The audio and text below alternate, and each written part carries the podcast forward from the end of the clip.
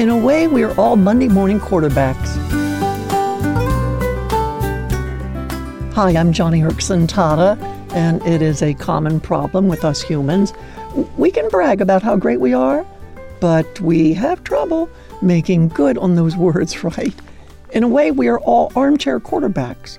Like my husband, in the comfort of our living room, there he is watching an NCAA football game, and it's so easy for Ken Tada to know all the right calls the referees should be making. The way he yells out at the TV, you'd think he expects the coaches to hear him. and I will admit, Ken has more knowledge than the average Monday Night Football fan, given that he has coached the sport at the high school level, where he taught, in fact. Still, high school football is very different from Division One. It wouldn't be a pretty sight if, on a moment's notice, Ken got pulled from the stands to coach for USC's offensive line, or worse, if he were called in to substitute for an Heisman Trophy winner, right? Rarely are we ever challenged to make good on our boast. And when it does happen, we try our best to wriggle out of our claims. Ah, but God, unlike armchair quarterbacks, God never needs to take back what he has said. God never has to retract a boast. In fact, because he really is great and wonderful, he is always looking for an opportunity to demonstrate that greatness to mankind. And your suffering provides one of the best platforms for him to show up and astound others with his greatness and mercy. Of course, God could glorify himself by miraculously removing your suffering. When he walked on earth, Jesus did all sorts of incredible things to ease human misery. And his purpose in these miracles? Well, it says in chapter 11 that Jesus healed people of their sicknesses in order to glorify himself. But what about today?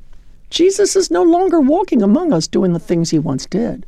Now, although he still can and sometimes does choose to show his power and mercy through miraculously removing suffering, he has another, less obvious, but no less powerful way of using suffering to glorify himself.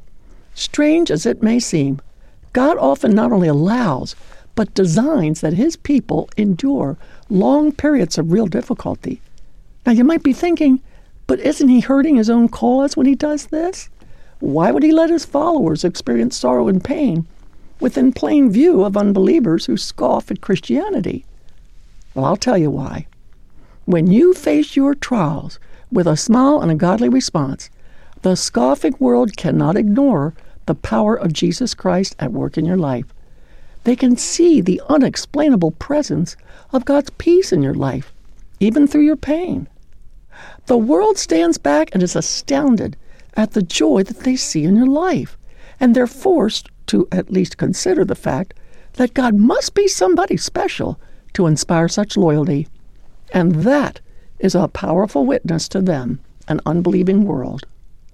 So, friend, if you would like to learn more ways in which God glorifies himself through suffering, then please let me send you my mini book today called Finding Strength in Weakness. It's my gift to you. So go to joniradio.org today and ask for your free copy. Invite God to boast in his strength through your every weakness today. Let your life be the stadium in which God's power is on display for others. Visit joniradio.org and look for today's gift to you, my mini book called Finding Strength in Weakness.